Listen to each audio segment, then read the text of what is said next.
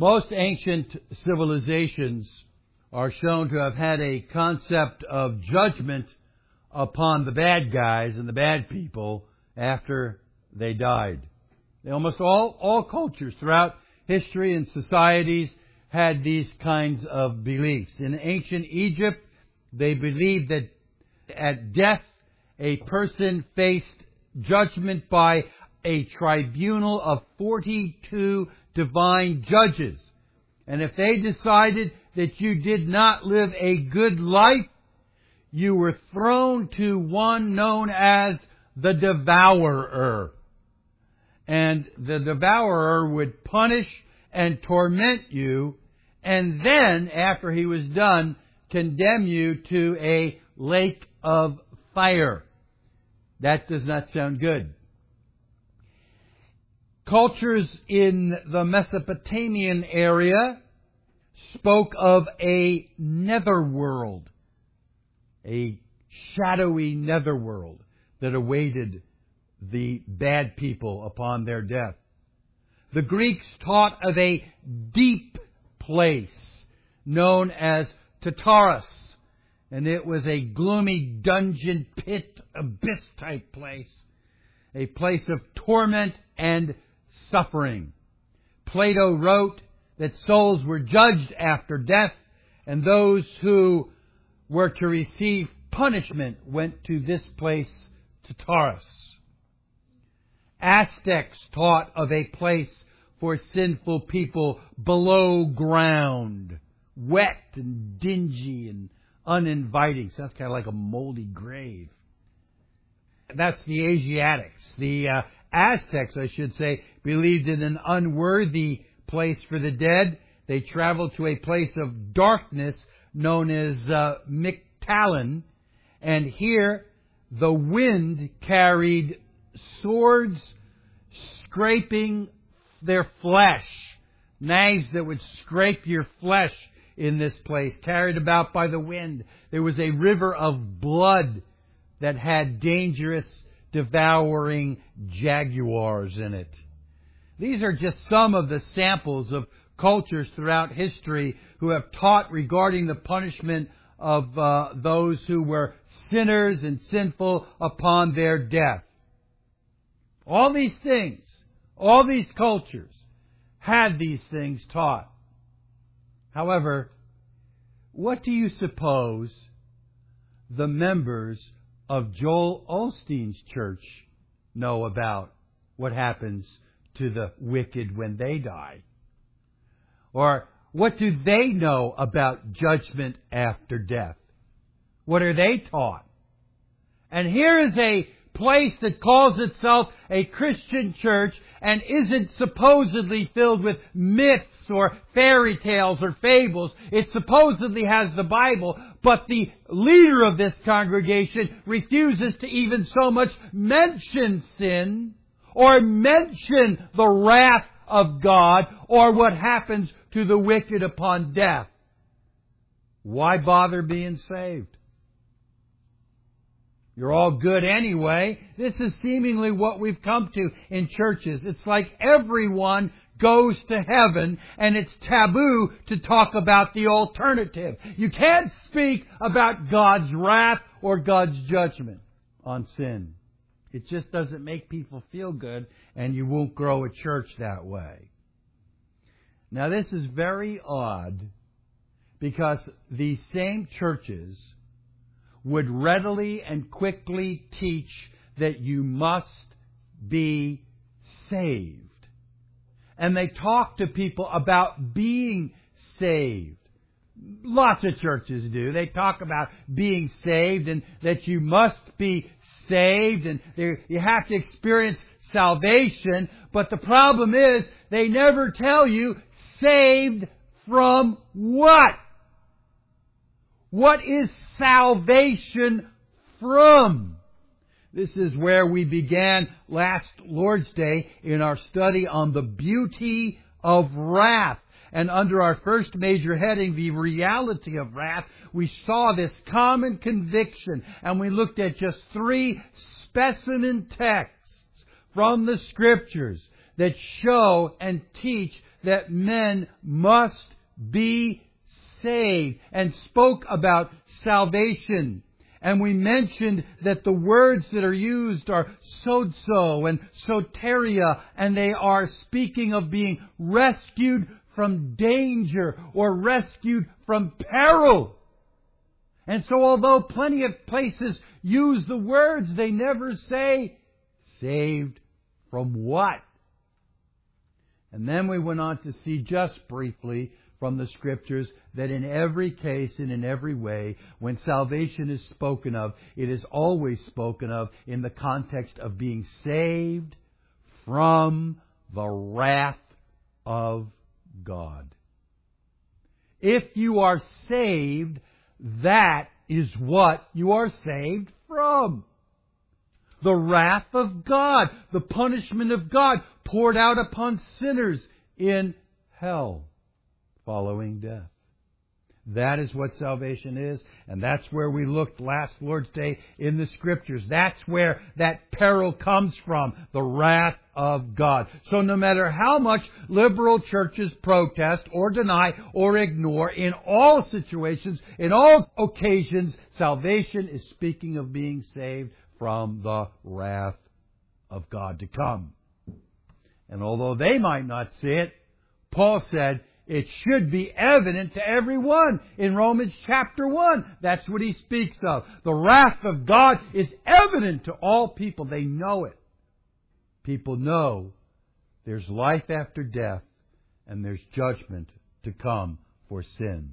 Alright, now today we're going to take up not only looking at that common conviction that many people speak of in regards to the salvation from sin. Today we're going to pick up with what we might call the chronicle of the concept. And what I mean here is the teaching presented throughout God's Word so that we can see the history of God speaking of His judgment and His wrath throughout the Scriptures. Now before we begin to look at this, I just want to again tell you and promise you that these are all good things. That God's wrath is because He is a just and a holy God. And that when we consider our salvation, we are going to see the beauty of our salvation in contrast to His wrath upon the lost. So all of this will work together and show us the beauty of God's wrath. But turn with me, if you would please, to in your Bibles to the book of Genesis chapter 2, as we would expect to find the first pronouncement of judgment right in the very beginning of our Bibles. Genesis chapter 2. As you know that this is the account of creation in the first chapter of the Genesis, we have the general creation of the heavens and the earth, and on the sixth day God created man, and now in chapter two we sort of focus in on that creation of man in the first several verses. In verse 7, God says that the Lord God formed man from the dust of the ground and breathed into his nostrils the breath of life, and man became a living being. It speaks of the Lord planting a garden and putting the man in the garden, and he was to tend the garden, and he named all the animals. But what I want for us to see from this portion right now is to look at what it says in verse 16. And the Lord God commanded the man, saying, From the tree of the garden you may freely eat, but from the tree of the knowledge of good and evil you shall not eat. You all know about that, right? There are commercials, there are cartoons, there are all kinds of things that show Adam and Eve and they're standing there in the garden and they are looking at this fruit and it looks like an apple, but it never says it was an apple. But they had this fruit and they're looking at this fruit and you know they're not supposed to eat it. Well, how do you know they're not supposed to eat it? Because God told them not to eat it. Right? But he didn't end there. Look at what the rest of the verse says. God commanded the man saying, from the tree of the garden you may eat freely, but from the tree of the knowledge of good and evil you shall not eat, for In the day that you eat from it, you shall surely die. There's consequences to your sin. Consequences. So the promise, the command, and the details were given to Adam. Right at the very beginning. However, if you look over to chapter 2, we find in chapter 2 in verses 2 and 3, as Eve is addressing the serpent, that she knew about this command. She also knew what God had commanded regarding the tree. Verse 2, And the woman said to the serpent, From the fruit of the trees of the garden we may eat, but from the fruit of the tree which is in the middle of the garden, God has said, You shall not eat from it or touch it, lest you die.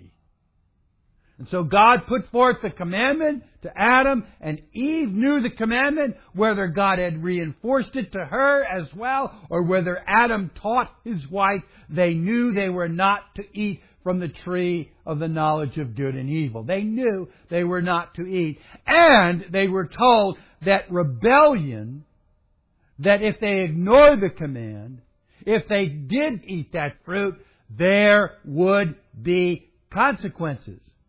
And the consequences were death. The consequences were God's punishment, God's judgment. So we clearly see, even here, from the very beginning of creation, the promise of God that there would be judgment upon sin. To disobey would bring swift and severe punishment from God and death. Now we know from what happened that uh, Adam and Eve ate from the tree. And we know that God's promises were not hollow, not empty.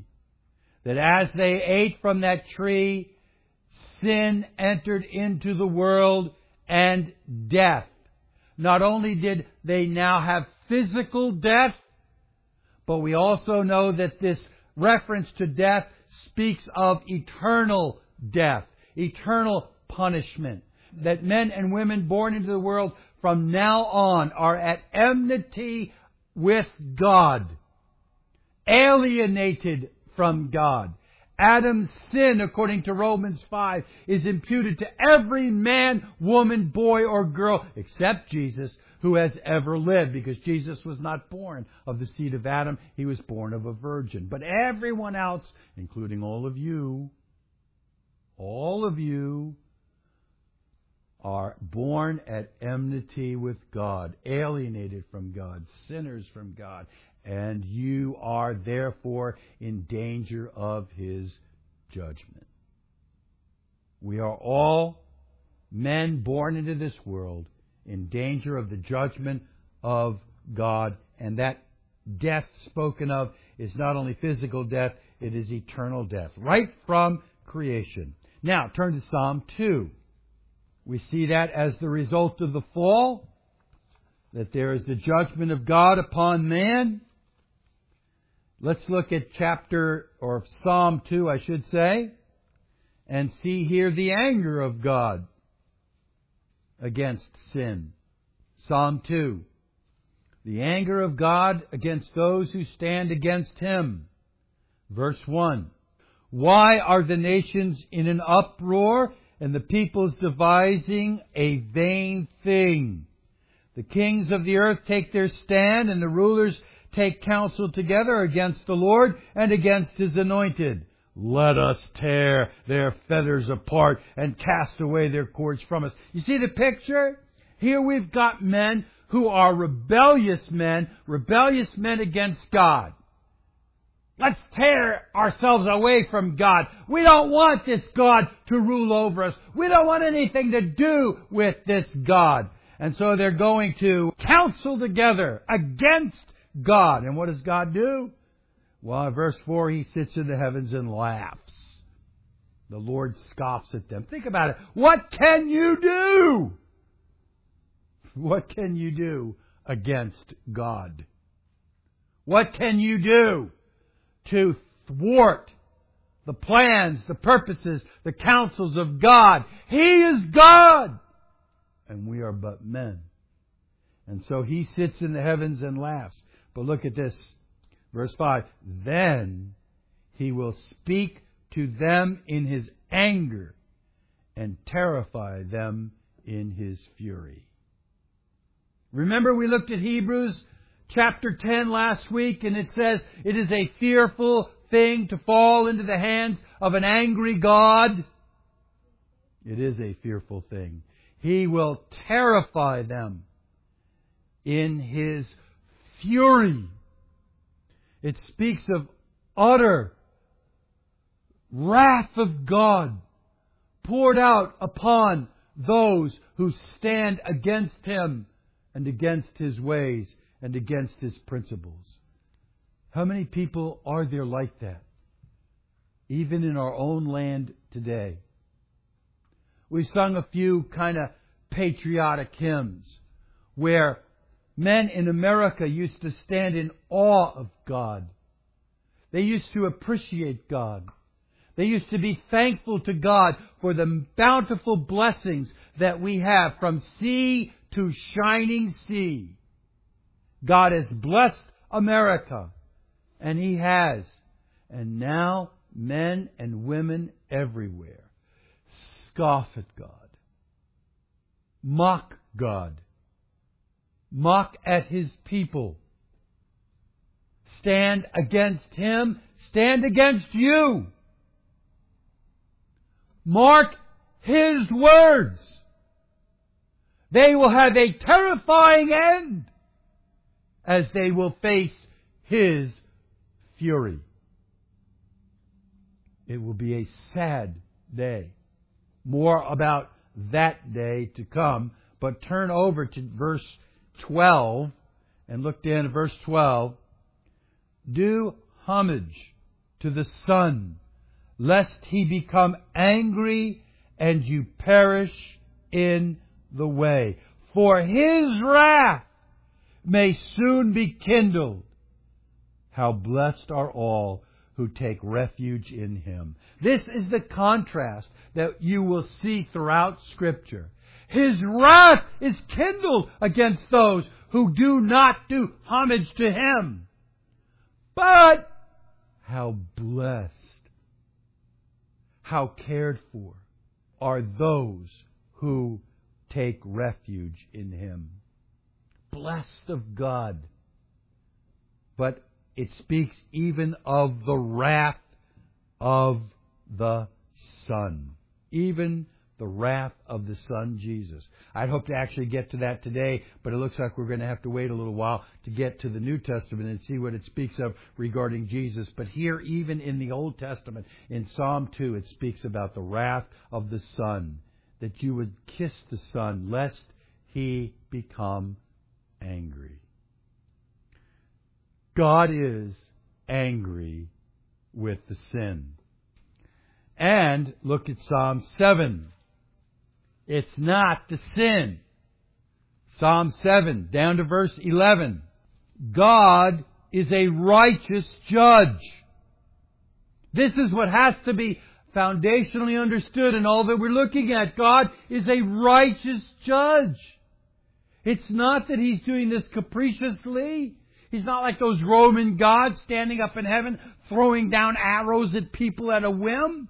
That's not who God is. That's not what God is like. But God is a holy, perfectly holy, pure, undefiled, spotless, righteous God who cannot behold sin. And so, He is a God of perfect justice and righteousness and must punish sin. Even in America, we understand if you break the law, there is punishment that has to come. If there is no punishment, then the law is worthless. If everybody's going along breaking the law and you have some people that don't break the law and there's no justice for those who seek righteously to live righteous lives, then there, that is not justice. That's anarchy. That's wickedness. That's wrong. And everybody knows that. There has to be justice. And God is a God of justice. So he says in verse 11, God is a righteous judge and a God who has indignation every day. Now that term indignation every day is translated in some versions as angry with the wicked every day. Because that's what indignation means. Indignation means that he is angry with the wicked. He has indignation upon them. He is angry with the wicked every day. Have you ever heard the phrase that is popular in our day? That God hates the sin, but loves the sinner? God hates the sin, but loves the sinner. You know, that may be a, a, a neat phrase and sounds really good and all that, but it's utter heresy. It is terrible theology. You cannot show me a sin. You cannot give me a bucket of sin or a pound of sin that you can therefore then put it in front of God that He will somehow then be angry at the sin. This text does not say God is angry at the sin. This text says that He has righteous indignation against the wicked every day. He's angry at the wicked, not their sin. Angry, of course, at the fact that they are sinning. Angry, of course, at the sin they commit for sure, but it's them that are committing it. And God is angry with the sinner every day. God is angry at sinners, not just sin. It is as though today there is no difference to God between rebellious sinners and His children. God just loves everybody. God just loves you and has a wonderful plan for your life. You know, I do believe that God loves His creation. And in some ways, He is so wonderful and kind to every single man, woman, boy, or girl who has ever lived. He's given people the air that they breathe, the food that they eat. In Matthew's gospel, it tells us that he causes his rain to fall upon the just and the unjust. He's gracious, he's kind to all. But he's angry at the wicked. And he will bring judgment. Verse 12. If a man does not repent, he will sharpen his sword. He has bent his bow and made it ready. Notice again, if a man does not repent. Why do you think John the Baptist came preaching, repent? Turn from your sin. Because this is the biblical contrast. God does not look at men indiscriminately and all are the same. He loves his children with a special, gracious love and mercy. But upon those who are impenitent, those who are against him, his sword and his bow, his wrath are made ready. Let's turn now to Psalm 51 that passage of Scripture which we read a little of a few minutes ago, Psalm 51. As we see next the justification of God. The justification of God in His wrath. As we look at some of these verses and consider some of these things, people may ask, well, why does God have the right to be angry with men? I'm not so bad. I'm not such a bad guy. Why does God have the right to be angry with me? I haven't done that much. I'm certainly not as bad as the guy down the street. He's much worse than I am. God can't be that angry with me, preacher. And this is what people tell themselves that He has no reason to be angry with me. I'm not so bad. But what I want for us to see here is two things. Number one, the reaction of a person who is conscious of his own sin before God. And number two, the justification of God in his anger. Verse 1 of Psalm 51. Be gracious to me, O God, according to thy loving kindness, according to the greatness of thy compassion. Blot out my transgressions. You notice he's not asking God for justice. He's not praying and asking God for justice. Oh God, have justice upon me. He's asking God for mercy and compassion that He would blot out my transgressions. Wash me thoroughly from my iniquity and cleanse me from my sin. For I know my transgression, and my sin is ever before me. Against thee only I have sinned and done what is evil in thy sight. Do you see the heart of a man who knows what he is in the presence of a holy God? He's not blaming Bathsheba because this is, of course, as you know, the result of his sin with Bathsheba and what happened and how he then put his uh, her husband to death. This is all in response to that. And Nathan the prophet has come to him and told him of his sin. And this is David's response to God. I am a sinner. He didn't say, oh God, why was Bathsheba so stupid that she was bathing on the roof so I could see her? Why did Abner put her husband in the front line? He doesn't do any of that. He doesn't blame anyone for his sin. Look how many times in this text he says, according to thy loving kindness, be gracious and blot out my transgressions, my iniquity. Cleanse me of my sin, for I know my transgressions, my sin is ever before me. I'm the one who has sinned. I am the sinner. We live in a culture and in a society that is so swift to point the finger of blame at anyone and everyone else. I didn't do it, my sister did it. I didn't do it, my brother did it. My wife made me do it. You go back to that passage in Genesis chapter 3, and God speaks to Adam. What have you done? The woman whom you gave me, she made me do it.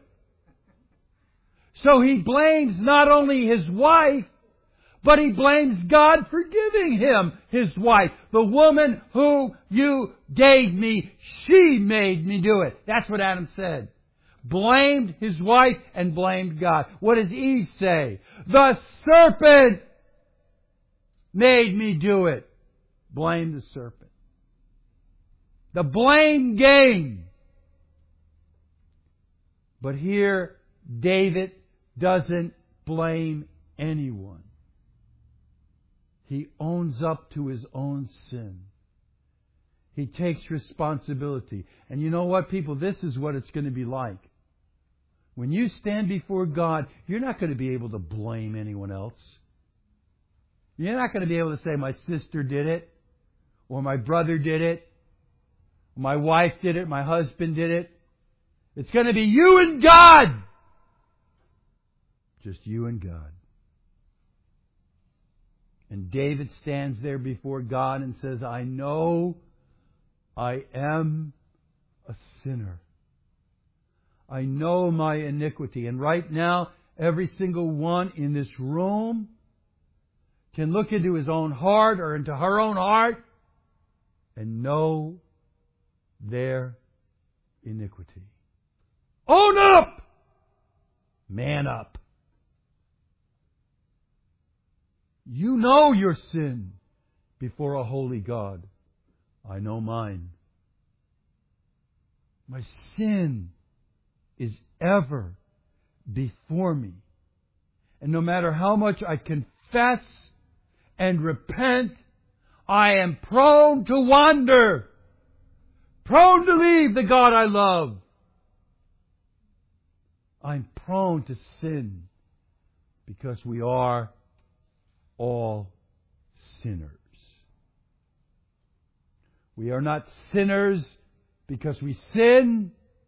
We sin because we're sinners. Thankfully, God knows your frame, that you are but dust. And that's why David is crying out to him for mercy, not justice.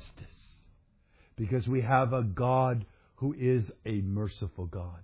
We have a God who is a loving God, a compassionate God. Thank God! Thank Him that He is a God who would show mercy to even a sinner like me. But look next at what David says in the text. Verse 4 Against thee, thee only I have sinned and done what is evil in thy sight, so that thou art justified when thou dost speak, and blameless when thou dost judge. You can't blame God for your sin, and you can't blame God for his justice when it is meted out upon the sins of men. We, again, in our society, are, are bombarded with people who would stand there and go, Oh, why would God do such a thing? How could a loving God do such a thing? And how could a God of love take away my child as a baby? How could a loving God take away my husband in a car accident? How could a loving God send a tornado and wipe out our community? How could a loving God do this or how could a loving God do that? They always look at it from this way. How could God do that? They never look at it from God's perspective. How could you sin day after day after day and curse Him into His face and curse and take His name in vain and trample under your feet His laws and His ways and shake your fist in His face and say, I will not have you to reign over me. Just like we saw in Psalm 2. They never think about that. They never think of their own sin and their own wickedness and their own rebelliousness against God. He is just when he condemns. He is just when he sends wrath. And in the kind providence of God, we saw in the reading that Daniel read from Amos chapter 4 today that time and again he sent prophets and time and again, according to the reading, he sent tests and storms and famine and other things so that people would repent and come back to God. But they didn't. But they didn't. But they didn't. Isn't that what he read? But they didn't. But you refused. I fear the same thing is happening in our land. Times are just beginning to get tough. Do people repent and turn to God? It's as though they're running as fast they can in the opposite direction. Let's legalize sodomy. Let's legalize sodomite marriages. Let's legalize drugs. Let's steal more and more. It's, it's like they're getting worse instead of going, Oh God, have mercy on us for our sin. Don't ever think that the judgment of God is unjust. The judgment of God is right and proper, for He is a righteous, holy God. And He is angry with the wicked every day. And it is only by His mercy that we are not instantly consumed by the flames of hell. As Jonathan Edwards preached in his sermon, Sinners in the Hands of an Angry God. The only thing that keeps men today from the flames of hell are the gracious hands of a compassionate God. But all he has to do is go like that. And you fall into the flames of his judgment. This text says that he is justified when he speaks and blameless when he judges. And that, people, is true. And why is it true? Because we are the sinners and he is the holy God. And so I call on you today to repent before this God, to come to him and plead with him as David the psalmist here pleads with him for mercy.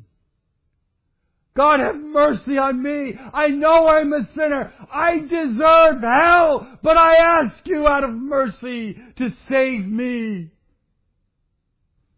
And you know what he does? He saves you. And what is salvation? Saves you from his wrath.